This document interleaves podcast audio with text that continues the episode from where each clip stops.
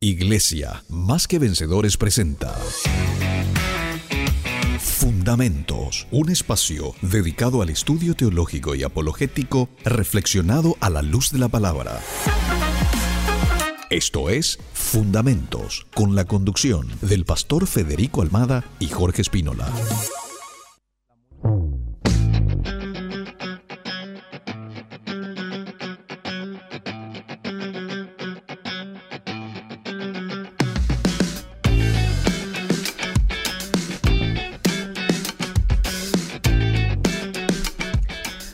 Bendiciones a todos, que el Señor les bendiga. Les habla Jorge Espínola. hoy estoy a cargo de la conducción de Fundamentos. No está con nosotros el queridísimo pastor Federico Almada, le estoy reemplazando. esto es Fundamentos, gente, en un programa de la Iglesia Más que Vencedores, un espacio donde hablamos sobre teología y apologética cristiana. Es decir, tenemos la visión de proveer herramientas a la Iglesia de Dios para que los creyentes puedan defender su fe, tal y como nos manda la Biblia en 1 de Pedro capítulo 3 versículo 15, y aquella frase tan conocida del apóstol Pablo que nos dice que es nuestra responsabilidad derribar todo argumento y altivez que se levanta en contra del conocimiento de Cristo y llevar cautivo nuestra mente a la obediencia a Cristo. O sea, esa es nuestra misión y que el Señor nos ayude en esta mañana a traerles un mensaje sustancioso. Me acompaña en la co-conducción Edwin Jiménez.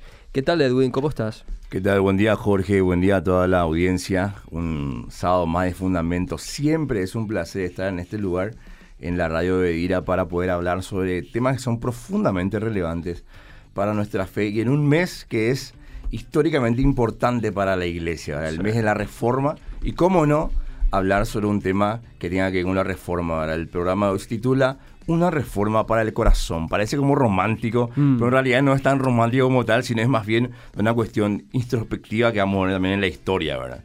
Totalmente. Y justamente hacemos énfasis en el corazón por dos razones. En primer lugar, cuando nos viene a la mente Martín Lutero, que es el, el, que, por así decir, encendió la mecha para esta explosión histórica progresiva a partir de 1517 en adelante. Cuando hablamos de Lutero, primero tenemos que entender que la reforma interior la tuvo él. Claro. Es decir, él tuvo una experiencia con la palabra de Dios, la escritura, la autoridad por ende, con Dios mismo, y eso fue en el catalizador, el disparador. El catalizador, disparador, y se salió del interior al exterior y causó toda una revolución. De tal manera que aquello que Dios hizo primeramente con Lutero en su corazón, a lo que ya lo hizo históricamente siempre, lo hizo en términos mundiales. En ese sentido, lo que le pasó a Lutero y lo que hizo Lutero en honor a la palabra de Dios, a la gloria de Dios, cambió el mundo entero. Así es. Y la segunda razón es que de nada nos sirve conocer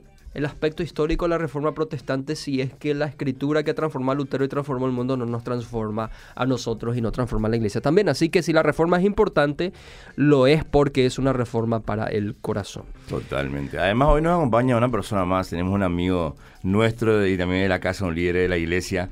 También nos acompaña Rafael Adorno. Buen día, Rafa. Buen día, Jorge. Buen día, Edwin. Un gusto volver a compartir con ustedes después de tanto. Segundo programa. Eh, sí, segundo programa.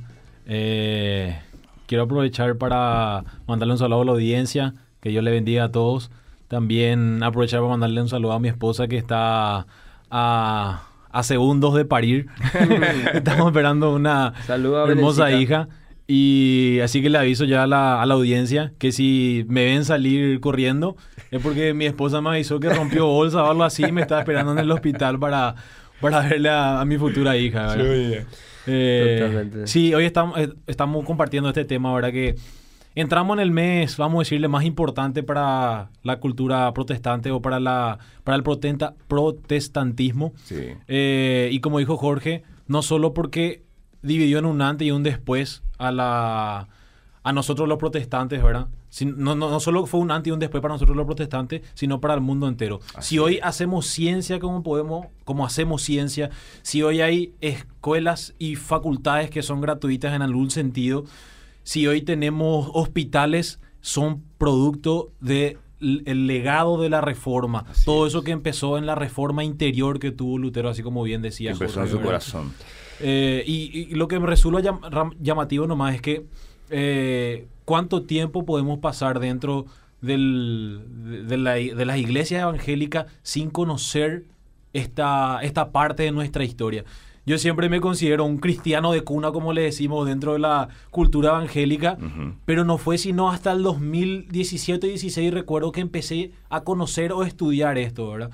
Y es como que hubo una revolución teológica tan importante para nuestra historia y muchas veces el cristiano evangélico no conoce. No la conoce, no le da la importancia. O si lo conoce, es como que es un hecho aislado teológico o son cuestiones teológicas en el pasado y que hoy tenemos que leer y aprender sencillamente. Y no que nos sirven para nosotros en un sentido espiritual para transformarnos también hoy. Si no contextualizamos, en ese entonces perdemos un poco de pertinencia y es posible que nos perdamos el extraer la enseñanza que para nosotros lo que para nosotros significa hoy lo que en ese momento se debatió. ¿verdad? Entonces creo que es absolutamente necesario que hablemos de estas cosas y más en este mes. Totalmente. De hecho, Programón nos espera hoy. ¿eh? Totalmente. La audiencia nos puede escribir, Edwin. ¿A qué número nos puede escribir? Quiero decir a la, audiencia que nos puede, se puede contactar con nosotros. Estamos en vivo por la radio, por la 102.1 FM y también estamos en vivo por Facebook Live. Ahí nos pueden inclusive ver, no solamente escuchar así nuestras caritas recién despertadas más o menos. y ahí también nos pueden escribir sus comentarios, dudas, saludos, este, todo lo que puedan aportar al programa. También estamos en vivo a través de la, página de YouTube de la Radio Beira, así que este, esos son los lugares donde nos pueden este, escribir. Y también tenemos el WhatsApp de la radio, que es el 0972 201 400. Ahí también vamos a estar leyendo todo lo que tengan para compartir con nosotros, para aportar a este programa. Este va a ser más que bien recibido. Absolutamente. Es muy importante lo que estuve mencionando recién, Rafa, sobre todo respecto a el efecto que este hecho histórico tiene que tener hoy sobre los creyentes. De hecho, si la reforma ocurrió y nos tratara de dar un mensaje hoy día, si es que podemos condensar un mensaje, lo podemos hacer en una frase latina que caracterizó a las iglesias protestantes que fueron desarrollándose a partir de la reforma y es Ecclesia Reformata Semper Reformata, es decir, las iglesias reformadas, las iglesias protestantes siempre deben estar en una reforma. ¿Qué quiere decir eso? Que así como ocurrió en el pasado con el catolicismo de aquel entonces, que ya no es el mismo catolicismo y eso tenemos que aclararlo, em, debemos entender que la palabra de Dios es autoridad infalible e inerrante, y nosotros los hombres no somos ni infalibles ni inerrantes. De hecho, algo que caracterizó al mensaje de la Reforma Protestante en términos de su teología es la famosa doctrina de la total depravación del ser humano. ¿Qué quiere decir eso? Que por naturaleza el ser humano es enemigo de Dios y por ende su naturaleza, vuelvo y repito, va a empujarlo a estar en rebelión en contra de de su Dios.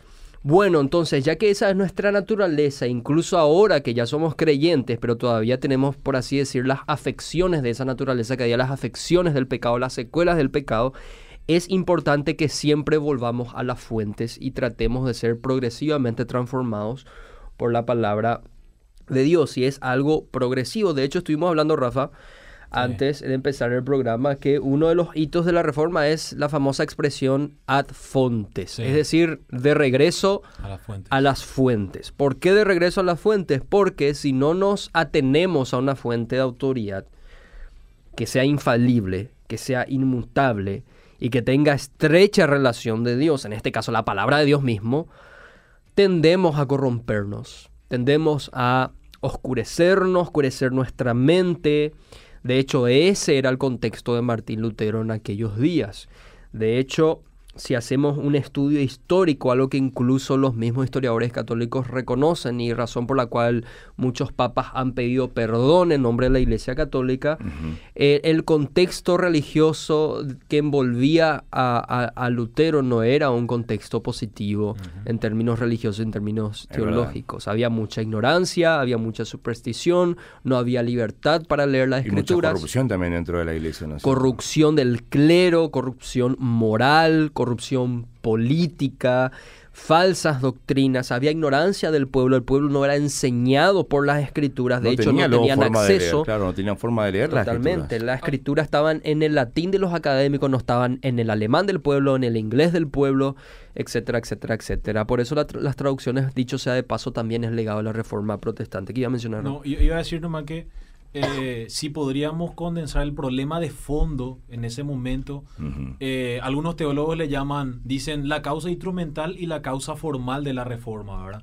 Eh, ¿Por qué esto? Porque la causa instrumental para Lutero fue la justificación por la sola fe, fue lo que a él le preocupaba.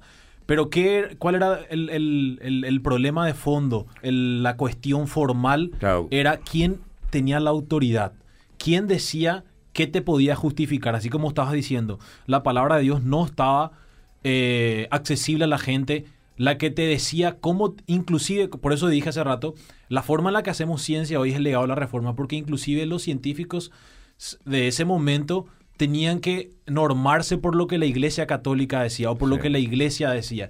E, ella era la norma, la regla y la norma de todo lo que... cómo teníamos que pensar y cómo teníamos que eh, evaluarnos a nosotros mismos. Entonces, eh, los teólogos dicen el, la causa instrumental fue lo que a Lutero le incomodaba, que era la justificación por la sola fe.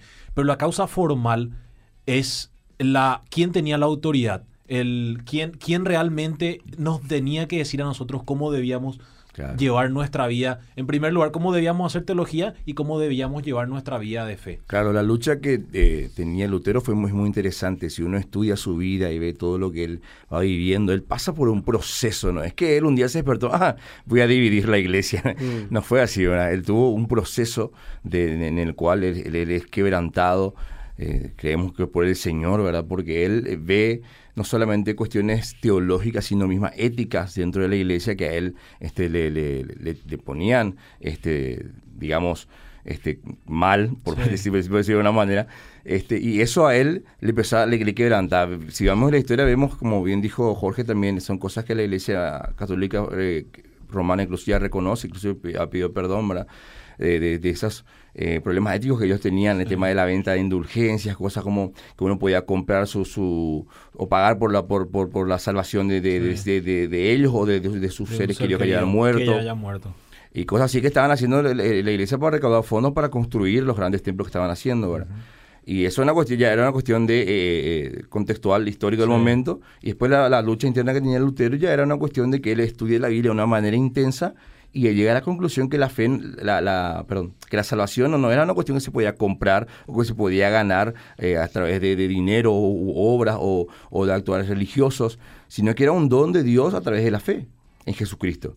Que eso era la, la, manera en la que uno llegaba a la salvación, ¿verdad? Y cómo él, él conciliaba eso que él estaba aprendiendo a través de, de su estudio y él tenía que justificarse con que, cuál es la mayor autoridad, como decía Rafa, que qué es lo que es, finalmente lo que nos otorga la autoridad.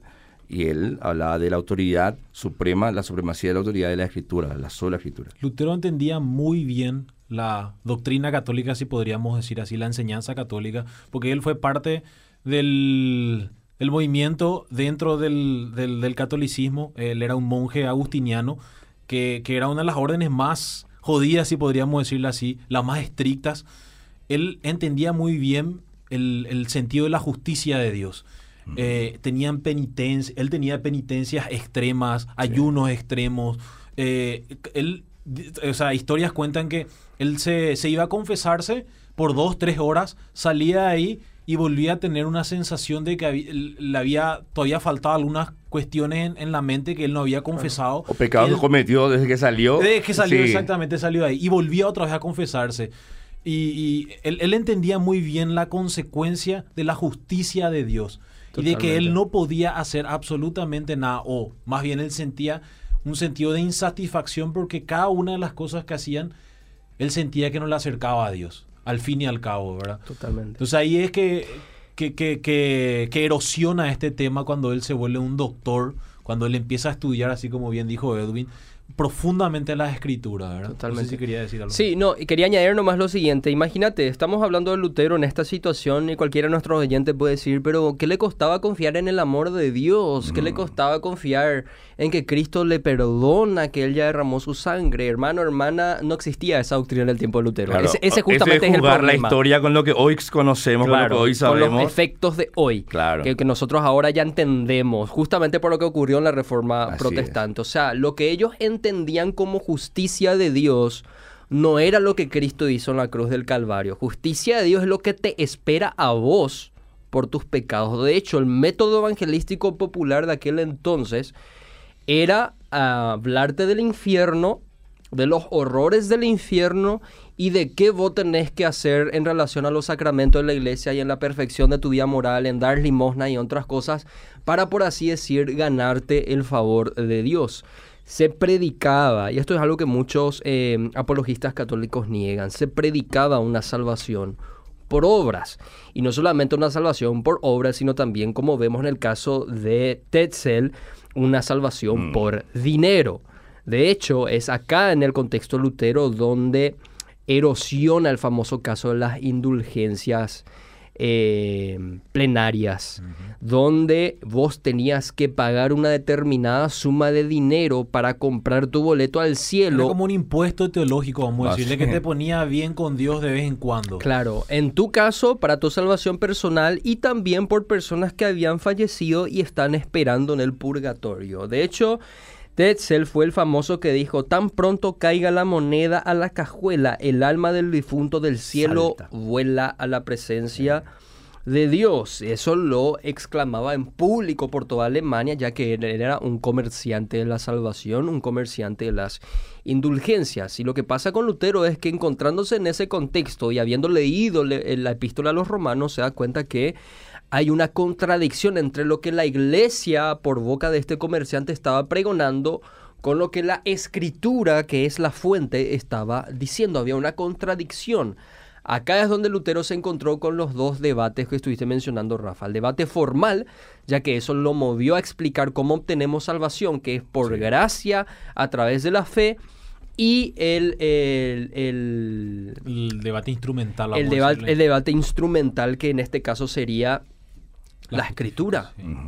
La escritura. Es decir, acá la iglesia está diciendo una cosa, pero yo en la escritura me estoy encontrando con otra cosa. Así. Y no podemos considerar que haya una contradicción lógica. Obviamente, lo lógico no es la contradicción.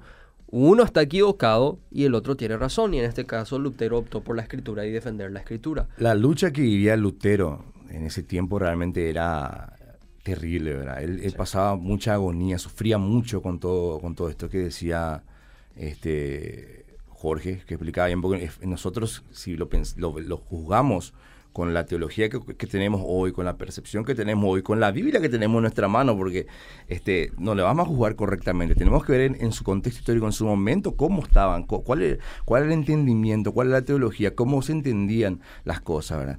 Y Lutero estaba muy perturbado, él incluso eh, llegaba a declarar que sentía una y un odio incluso contra Dios. Le preguntaron una vez si amaba a Dios y él dijo amor. Claro. Eh, lo que él sentía era una especie de odio por la justicia de Dios. Él, en sus propias palabras, él escribió en 1545, porque yo tenía antes un concepto demasiado riguroso de la justicia de Dios y no sabía si yo podría cumplirla. A menudo me hallaba con ira y odio contra Dios y estaba lleno de envidia de aquellos que estaban en paz con él. Porque él, como contaba Rafa, como algo anecdótico, ¿verdad? De que, se, que, podemos estudiar en su historia, que él se confesaba varias veces por día, porque él decía, yo salgo de acá y vuelvo a pecar, y volvía a confesarse. Y así estaba, vivía él apesadumbrado y cargado, por, por- porque él entendía el peso de su culpa. Y él entonces buscando respuestas, buscando cómo, cómo podría él reconciliarse con Dios, que él va a estudiar cuidadosamente las escrituras y se encuentra con la- las- las epístolas de, de Pablo, ¿verdad? En Romanos, donde Pablo habla acerca y directamente sobre la justificación por la fe.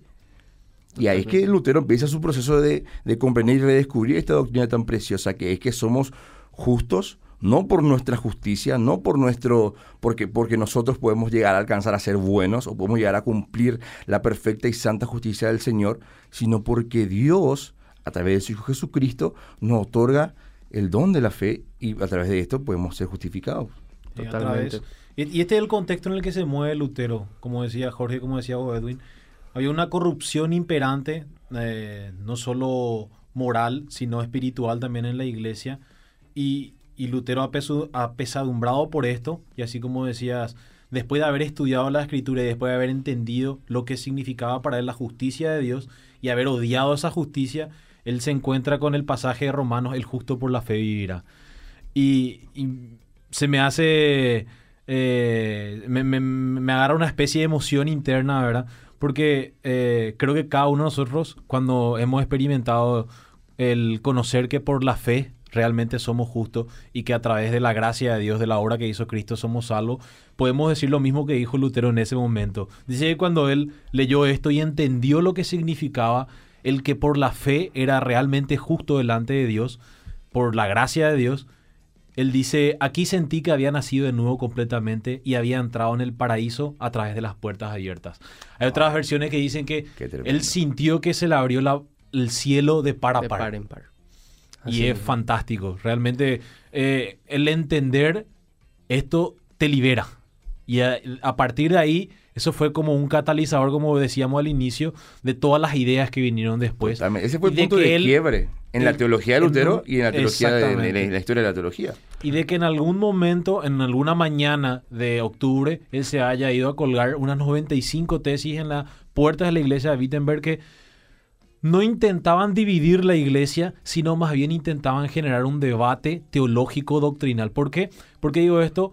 Porque él escribe esto en latín, en el lenguaje académico de ese momento. Entonces lo que él quería propiciar era una reforma en la iglesia. En, la, iglesia. Él no quería dividir la iglesia, él necesitaba, o quería más bien dicho, reformar la iglesia. Totalmente, totalmente. El caso es que Martín Lutero se encuentra con una verdad, pero una verdad que no era pregonada por la iglesia de su contexto. Y él no quería quedarse únicamente con esa verdad. Él necesitaba eh, extender lo que él había aprendido, lo que él había impactado, lo que él, él había transformado con la iglesia y con las personas. Y se encontró con que eh, al principio Lutero, según los historiadores, entendía que lo que hacía Tetzel con la venta de las indulgencias estaba en contra de lo que el Papa y el cuerpo de colegiados académicos eh, deseaba. Entonces lo que hace Lutero es denunciar a este comerciante para encontrarse después con la sorpresa de que este comerciante fue enviado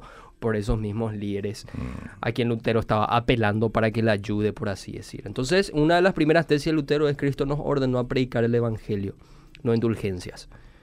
Eso en primer lugar. Eso es, es el, el, centro motor de las 95 tesis de Martín Lutero. Lo que Cristo dijo y lo que Cristo nos ordenó a nosotros hacer. Y lo escribe en latín, como estuvo mencionando Rafa, porque el debate era académico era interno, era Lutero con la iglesia, no para armar una revolución con el pueblo, una revolución que después con el tiempo no se pudo evitar porque el mismo Lutero llegó a decir en una ocasión, es mejor estar divididos por la verdad que unidos por la mentira. Mm, así es. Claro, él, una vez alcanzada su comprensión, la comprensión de la que llegó, esa convicción personal, este, que él, que le revela a través de la palabra, este, él siente un, un ardor que no podía callar no podía callarse, más, más aún viendo todo en su contexto, que, que tanto la, corrupción dentro de la iglesia y la forma en la que el pueblo vivía, este, él surge en un deseo de reforma, que como bien decían, ¿verdad? que él no quería promover sus propias ideas, él no quería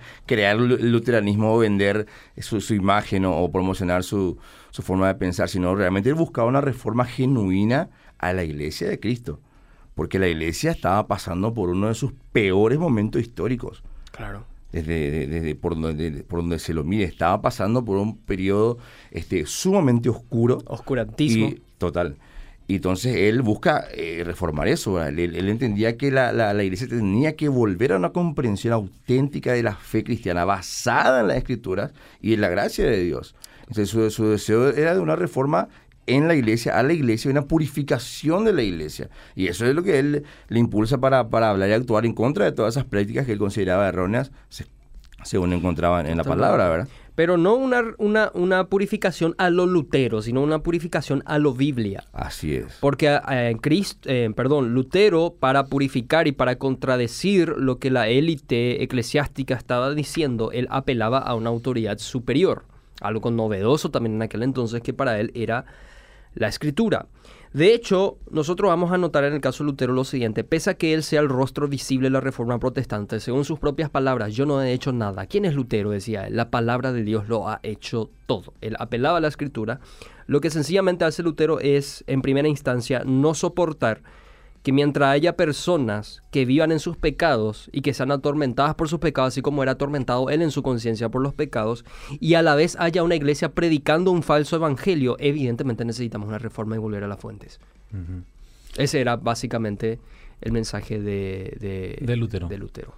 Eh, podríamos extenderme a hablar de las 95 tesis ¿verdad? de Lutero, pero eh, podríamos decir que todo ese aparato teológico o toda la toda la, formulación teológica de ese momento, de lo que generó Lutero y más adelante Calvino y otros en ese momento, podríamos condensar en lo que hoy conocemos como las cinco solas, ¿verdad? Totalmente. Probablemente no, no vamos a poder tocar todos ahora, ¿verdad?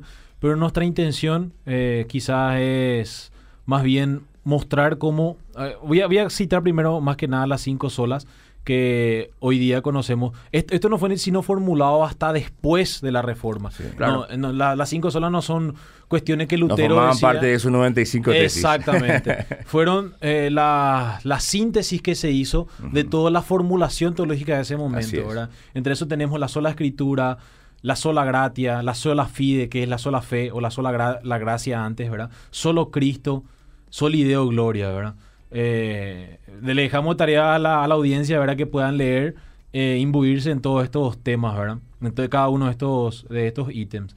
Eh, yo más bien quería centrarme en la sola escritura porque como bien dijimos al inicio, era el, tema para Lutero, ¿verdad? Claro. Eh, ¿Quién es la palabra de autoridad? Así como decía Jorge. Y quién es el que normaba la, vida de, de, la práctica de fe de la gente, ¿verdad? Eh, lo que Lutero decía era que la autoridad máxima era en materia de fe y práctica era la palabra de Dios. Por tanto, nada que contradiga la revelación de Dios puede regular la vida del creyente. No quiere, o sea, para que la gente pueda entendernos. Claro.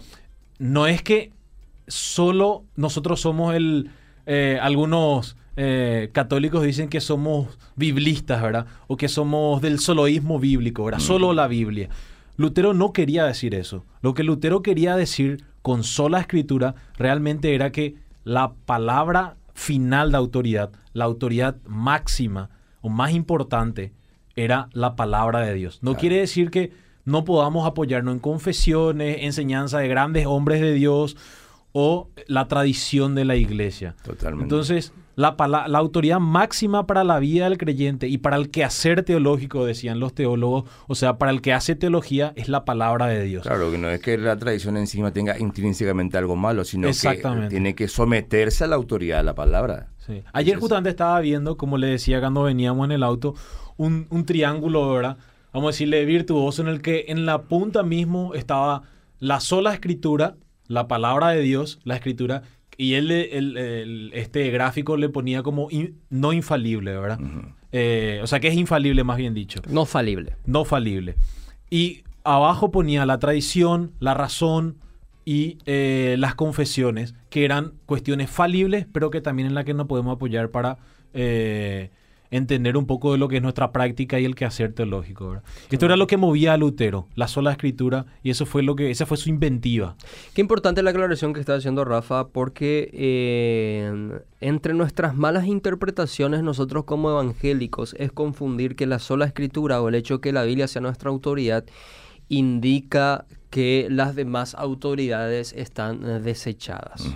O sea que las demás autoridades no funcionan para nada. Por ende, yo no voy a respetar a mi pastor, yo no necesito una iglesia, yo soy la iglesia, dice, como ocurrió en pandemia, por ejemplo, mm. todos estábamos cómodos ahí, vamos a congregarnos nomás allá en YouTube, vamos a mm. congregarnos allá virtual, y aparte de mi pastor tengo otros pastores virtuales ahí que ni siquiera conozco y no me conocen ellos a mí y no me encuentro con ellos en un lugar físico y bueno, todos están equivocados menos yo, esta es mi interpretación y después el otro que está a su lado dice todos están equivocados menos yo y así sucesivamente. cada, quien interpreta como quiere, cada quien interpreta lo que quiere y todos tienen verdad más o menos. Totalmente. Eso en realidad no es solo la escritura, es en realidad es solo yo.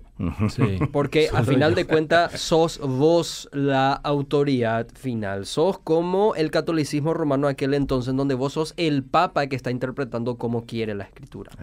Lo que en realidad sostiene la sola escritura es que sobre las demás más autoridades que existen sobre el creyente, que bien puede ser la tradición, que bien puede ser eh, los líderes espirituales, el magisterio, los obispos, etcétera, la iglesia misma, sobre todas ellas solamente hay una infalible que analiza las demás, que es la escritura. Es sencillamente eso, sería un orden de prioridades no una postura radical donde todo lo demás es desechado. Y de hecho acá, si nosotros aclaramos esto, se corrige el mal concepto que tienen los evangélicos, nuestros hermanos evangélicos allá afuera, y también se corrigen las objeciones católicas que se nos suele dar a nosotros, que obviamente creen que nosotros somos soloístas bíblicos, por lo tanto todo el tiempo se están fundando sectas por culpa de Lutero y por culpa de la sola escritura. Y no es así. Quienes piensan eso no conocen a Lutero y no conocen lo que es la sola escritura. Así de simple. O sea, no es legado de la iglesia protestante el hecho de que hayan muchas sectas. Si fue una consecuencia, pero una consecuencia donde participó el desentendimiento de las personas, el mal corazón de las personas y la mente eh, limitada o corrupta de las personas para agarrar algo que es bueno y corromperlo. Y bueno, el mundo caído, como dice el sticker. Quiero recordar a la gente que estamos en vivo por Facebook Live, ahí nos pueden comentar este, sus opiniones, sus dudas, sus preguntas, sus saludos. También estamos por este, en por YouTube, todo esto por los canales de la Radio Bedira. Y también estamos en el WhatsApp, en el 0972-01400. Acá ya nos tenemos algunos mensajes que quiero leer. Que dice, buen día, alguien preparado para compartir el programa de hoy. Soy Liliana, les, nos escucha, dice, desde Buenos Aires. Salud, saludo Liliana, que Dios te bendiga mucho. También acá en el Facebook tenemos a Linda Ortega, dice bendiciones hermanos, y manda ahí unos cuantos versículos. Acá dice también Rodrigo Ace dice, hablen de Jesús, él es el protagonista de toda la historia, por supuesto. Los demás son solo instrumentos de Dios, claro que sí. Eso también este, no quita que no hablemos de la historia nuestra de la iglesia. Justamente el ejemplo nomás que estuve mencionando eh, hace rato, Edwin, y creo que acá se ajusta muy bien el, el, hermano Rodrigo. Tiene completamente razón con lo que está diciendo. Dos cosas nomás importantes. Tenemos muchísimos programas en fundamentos, en fe práctica. creo que también el programa del pastor Miguel Benítez. hay prédicas en YouTube, artículos, gracias y verdad, pueden encontrar artículos donde hablamos de Jesús. Todo el tiempo hablamos de Jesús. Por supuesto. Solamente, un, centro. Mes, solamente un mes tenemos para recordar un hecho histórico. Ahora, justamente con el tema del soloísmo bíblico nomás, querido Edwin, y eh, ubicándolo en este mensaje para ver el problema que nos acarrea de repente ser soloístas bíblicos, es que Supongamos, le hacemos caso a nuestro hermano Rodrigo y hablamos de Jesús. Los testigos de Jehová también pueden hablarte de Jesús. Van a venir, se van a sentar los mormones, te van a hablar de Jesús. Los unicitarios se van a sentar y te van a hablar de Jesús. Y todos vamos a poner la misma Biblia sobre la mesa. Los testigos de Jehová te van a poner una versión corrupta. Los unicitarios te van a poner la Reina Valera. Los mormones también te pueden poner la Reina Valera. Y así sucesivamente. Y vamos a hablar de nuestras versiones, de nuestros respectivos Jesuses, mm. que cada uno nos inventamos conforme cada uno interpretó en la Biblia que tenemos. ¿Qué es entonces lo que nos puede ayudar para encontrar el punto verdadero de quién fue Jesús realmente? Sí, la escritura en primer lugar, pero también hay algo que se llama historia y tradición, que nos ayuda a entender cómo históricamente se ha creído, se ha interpretado la Biblia.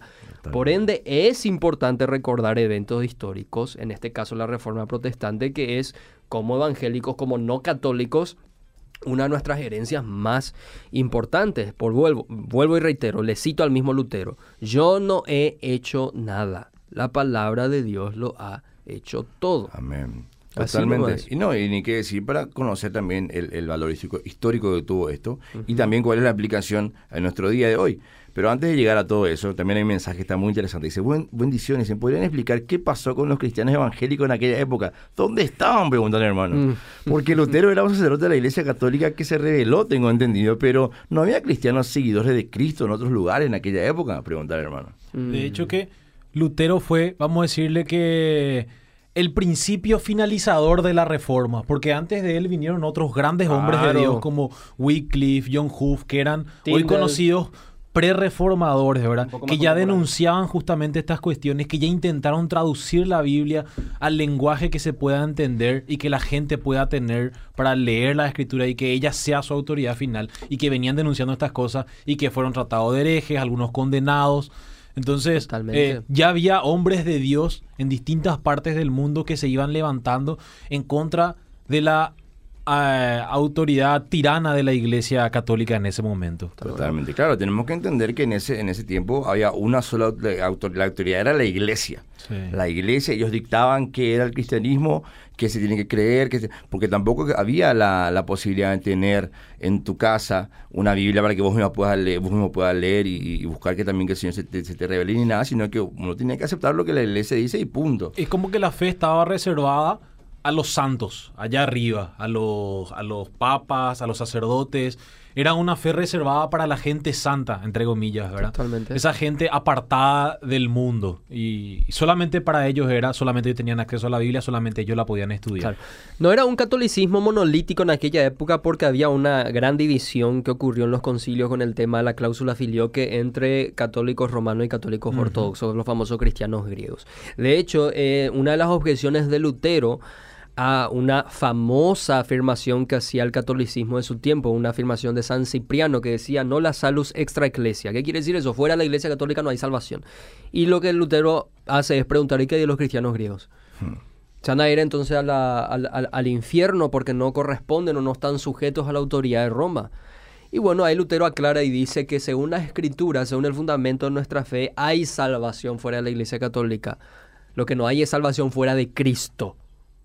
Esa era la afirmación de Lutero. Lo que Pero, Lutero, eh, a, lo que iba nomás es que en cierto sentido hay muchos hijos no, no conscientes de la reforma que están allá afuera, por ejemplo. Justamente el hermano que preguntó eh, dónde estaban los evangélicos no existían. Claro, no existían. no, existían. Había, lo que había en aquel entonces eran algunos católicos rebeldes, como el caso de los pre-reformadores, como estuviste mencionando, Rafito. Los pre-reformadores, la historia de los pre-reformadores en sí lo es toda una aventura muy interesante porque te encontrás con que ya había gente anterior a Lutero que también tenía esos mismos quebrantos. Totalmente. Insisto, la iglesia estaba mal.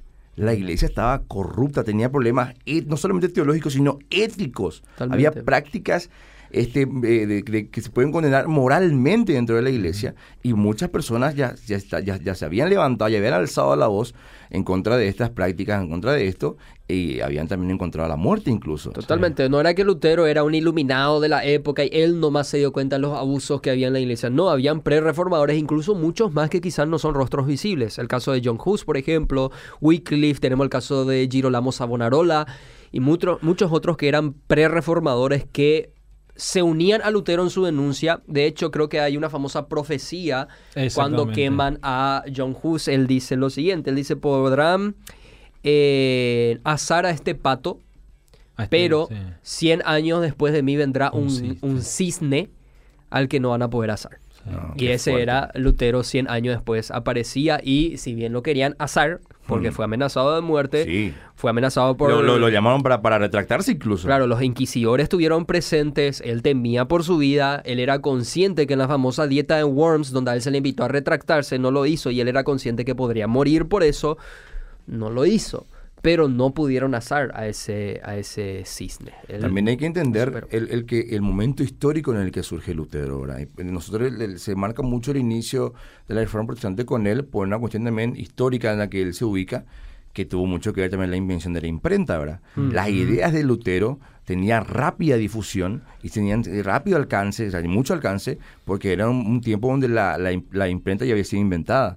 Entonces, todas sus ideas fueron, se fueron expandiendo de una manera este, que, que, que, permitió justamente que sus escritos lleguen a un público mucho más amplio, ¿verdad? Y eso también contribuyó a, que crezca el movimiento reformista. Lo que iba a decir hace rato, Jorge, justamente cuando hablabas de las distintas, eh, los, distintos Jesuses que podemos encontrar en, en, las distintas, en los distintos conjuntos doctrinales, eh, que justamente nos debían de la palabra de Dios y de la autoridad suprema, eh, lo que Lutero descubrió finalmente es que él no necesitaba de la institución de la iglesia o de las grandes mediaciones que hacían los sacerdotes o de las convenciones papales, sino que no se trataba de una cuestión del hombre y la iglesia, sino se trataba de una cuestión del hombre y Dios. O sea, al fin y al cabo, tu cuestión no es con la iglesia, no es que vos tenés que ir a la iglesia para que te dé salvación, sino que ir a, tenés que ir a Dios la cuestión última es que tu problema es con Dios. Entonces, eh, lo que Lutero descubrió finalmente fue que él no necesitaba esas mediaciones, sino que él podía ir directo a Dios y que él podía obtener salvación a través de las escrituras, ¿verdad? Totalmente. Así es. Totalmente. Y una, cuestión nomás, eh, que justamente hablando de las interpretaciones, eh, una cuestión muy ligada a la reforma y al haber abierto el código, haber hecho open source la, la, Biblia, ¿verdad? Para todos, eh, es el, la cuestión del libre examen. A, lo, a, lo, que abogaba mucho Lutero era el libre examen. Que hoy y no es lo mismo que libre interpretación. Justamente eso. Que no es lo mismo que libre interpretación. No es lo mismo que la libre interpretación. Muchos creen que el libre examen que pregonaba Lutero era algo así como que yo me siento delante de mi Biblia, leo mi Biblia y puedo interpretar como se me cante la gana. No era eso lo que Lutero decía. Lo que Lutero decía era que eh, en ausencia de las imposiciones eclesiásticas, a la hora, o sea, eh, a lo que él se refería era que había una, que debería de haber una ausencia de imposición de la eh, de la eclesía en ese momento para mi interpretación de la no para mi interpretación, sino para yo juzgar si lo que está diciendo el sacerdote, el, predicador que está hablando delante de mí, es o no lo que realmente la Biblia quiere decir. Eso es el principio del libre examen. O sea, yo soy libre de ejercer, de ejercer mi razón, como Lutero dijo, soy preso de la palabra de Dios, y a menos que se me convenza a través de la palabra de Dios y la razón, porque él abogaba también a la razón, eh, nosotros usando nuestra razón podemos, a través de la razón y el estudio de la escritura, podemos decir lo que está diciendo este pastor, lo que está diciendo este predicador, lo que está diciendo este sacerdote, es realmente lo que dice la palabra de Dios. Eso es el libre examen, no es la libre interpretación. Al final y al cabo nosotros nos refugiamos también en el colegiado, vamos a decirle, de, del protestantismo. No es que nosotros interpretamos como queremos, nos vemos también la historia, vemos la reforma, vemos las, las confesiones para ver lo que realmente eh, quería decir la Biblia, ¿verdad?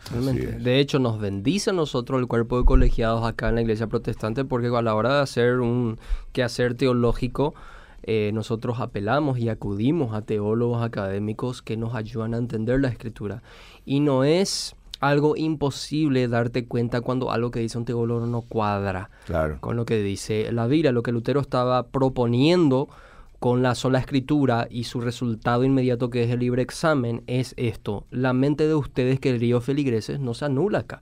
Mm, cuando vos te vas y le escuchás a un predicador, le escuchás el mensaje de la iglesia, no vayas a sacar tu cerebro y tirar por la ventana. Vamos a obedecer lo que dice el apóstol Pablo, si no me equivoco, en 1 Corintios capítulo 13, eh, o 14, no me acuerdo más bien, eh, donde habla del ejercicio de los dones espirituales. Dice, cuando alguien esté profetizando, los demás siéntense y juzguen.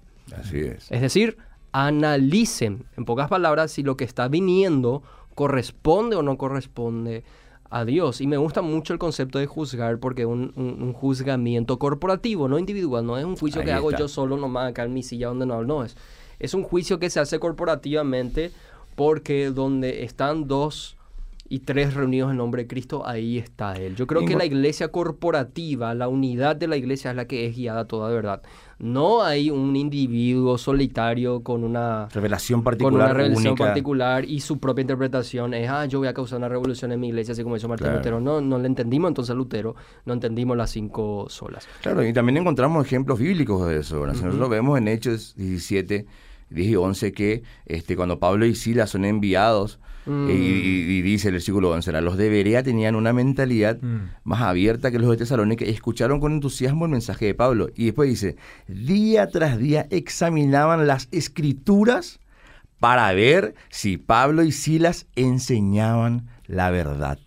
O sea, ellos estaban juzgando, con juicio justo ponían la palabra como norma y juzgaban si es que estos predicadores que venían a hablarle realmente coincidían lo que, con lo que la palabra dice, porque la palabra es la autoridad, no el que estaba ahí este, predicando solamente, sino que coincidía con la palabra, entonces ahí tomamos como verdad. Totalmente. De hecho, me sorprende, Edwin, que nadie hasta ahora en los mensajes haya preguntado qué hacemos entonces con Santiago 2.24, donde eh, el Santiago dice que el hombre no solamente es justificado por la fe, sino también por las obras.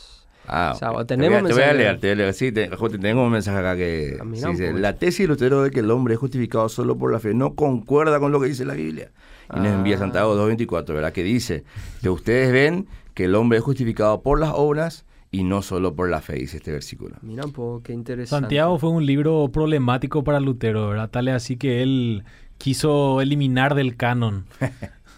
le, le llamaba un poco la atención el hecho de que se, habrá- que se hablaba de las obras, pero si nosotros entendemos un poco el, el contexto de Santiago, ¿verdad? Sí. que, que era un, un judío, ¿verdad? Eh, él conocía muy bien el hecho de, de que la gente entendía que por la fe era salva, pero lo que básicamente eh, Santiago nos quiere decir es que nosotros no podemos tener una fe sin obras. Mm. Básicamente eso es lo que nos quiere decir en sencillas palabras, en un análisis exegético eh, sencillo, ¿verdad? Totalmente. Lo que Santiago nos quiere decir es, eh, ustedes que tienen fe deben demostrar que tienen obras. Claro, y eso es lo que pasa también hay que entender que por qué Santiago escribe lo que escribe, por qué él dice lo que dice, porque cuando Santiago escribe esto, él estaba diri- dirigiéndose a una comunidad cristiana que estaba viviendo una falta de amor, que estaba discriminando a los pobres, que estaba, o sea, decían que tenían fe, pero sus vidas evidenciaban otra cosa.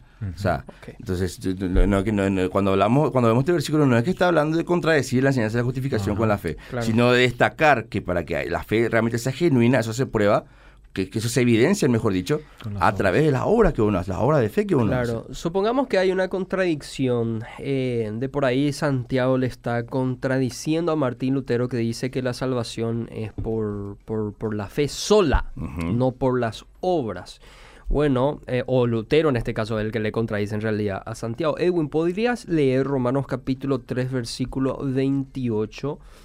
El Romanos, apóstol- capítulo 3 versículo 28. Romanos 3.28. ¿Qué dice? Dice la palabra del Señor. Concluimos pues que el hombre es justificado por la fe sin las obras de la ley. Gran 7. Entonces acá ahora vemos que Pablo le está contradiciendo a Santiago. O sea, ya no es más con Lutero la contradicción. Parece que ya es la contradicción La con el Biblia, apóstol la Biblia se contradice a sí misma entonces. La Biblia se contradice o no le estamos entendiendo bien o mal querido Santiago. Ahí está. O no le estamos entendiendo bien o más al querido Martín Lutero. De hecho, si nosotros leemos sus escritos y no nos quedamos solamente con el eufemismo sola fide o sola fe, vamos a darnos cuenta que Martín Lutero entendía que la salvación era por una fides viva. ¿Qué quiere decir eso? Una fe que viene acompañado o se manifiesta visiblemente Se evidencia. a través de las obras. Pero en el caso del querido ladrón que muere al lado de Jesús, por ejemplo, que no tuvo tiempo de hacer buenas obras para acompañar su fe, sino que lo único que le restó es confesar a Cristo en fe en los últimos minutos de su vida, vemos que realmente la salvación lógicamente es por fe genuina sola, una fides viva, como decía Arce Sproul, tratando de explicar esto. La salvación es por sola fe, pero no por una fe que viene sola. Hmm, Qué linda forma de expresarlo. Que son dos cosas diferentes y no es una contradicción. De hecho, el propio Santiago, el autor de la epístola, dice, tú dices que tienes fe, yo tengo obras. ¿Y qué es lo que dice después? Muéstrame tu fe sin tus obras y yo te mostraré mi fe por mis obras. No se trata de añadir obras para ser salvo, se trata de algo que se muestra. Santiago está hablando de evidencias, te estoy diciendo, está diciendo Santiago, yo te voy a mostrar que mi fe es genuina, porque la salvación es por fe, y te lo voy a mostrar por mis obras.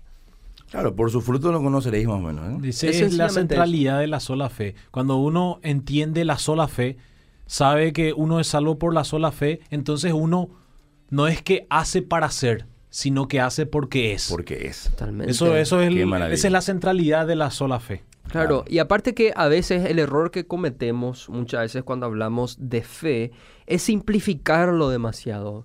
La fe no Mm. es sencillamente, bíblicamente hablando, no es sencillamente un asentimiento intelectual donde le decimos sí Claro, a lo ah, que Dios dice. claro. Tenés razón, le, le damos al pelo, le decimos. Eso no es fe para la Biblia. Y esa no es la fe que se enseña en las iglesias protestantes evangélicas genuinas. Si Una el- fe ciega, así una fe de, Claro. de, de creer por creer. si eso fuese fe, obviamente, y si eso estaba enseñando Lutero, obviamente le estaba contradiciendo a Santiago y hasta al mismo apóstol Pablo. Lo que en realidad es la fe, pistis en griego, es una confianza que involucra una entrega absoluta del ser humano. No solamente le decimos sí a la salvación de Cristo, le decimos sí al señorío de Cristo sobre nuestras vidas. Aleluya. Entonces la confianza es plena sobre lo que Cristo hizo, que es suficiente para nuestra salvación. Y como resultado de dicha confianza viene una entrega absoluta que involucra mi moral, mi ética, mi voluntad, mi estilo de vida. Entonces no hay una contradicción entre lo que dice Santiago y lo que dice Pablo y lo que dice Lutero. Hay un complemento. Totalmente. Un hermano acá nos escribe Ariel Samuel. Saludos hermanos. Las obras en el nombre de nuestro Señor Jesús son una muestra de nuestra fe Amén. genuina. Gloria así tal cual, mi querido hermano, nuestro querido Excelente aporte. así mismo. Eh, vos explicaste muy bien el contexto de Santiago, Edwin. Obviamente hay veces donde tenemos que explicarle a la gente que confía mucho en sus obras y decirle la salvación es por fe. Y a la gente que tiene mucha fe y vemos que tiene problemas con malas obras, tenemos que decir, hermano, yo no estoy viendo tus buenas obras que demuestran tu fe. Claro. Entonces, obviamente, dichos contextos hacen que Santiago hable como hable y Pablo hable como hable. En este caso, el contexto de Martín Lutero era, hermanos, ustedes pueden pagar unas moneditas para Jesús y sus familiares en el purgatorio serán liberados y ustedes tendrán un pase libre para el cielo. Echen unas moneditas. O como era el contexto salvífico aquel entonces. Practicar los sacramentos si querés ser salvo. Confesate, la Eucaristía, da limosnas. Y si podés, metete en un monasterio.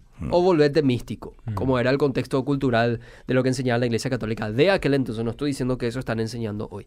Obviamente, ¿cuál tenía que ser el énfasis de Lutero? No, sin las obras de la ley. La salvación es por fe, confianza. De ahí viene la sola solus Cristo. Lo que Cristo hizo por nosotros es suficiente para salvación. Así nomás. Y bueno, y, y empezando a, a resumir y traer un poco en otro contexto, ¿verdad?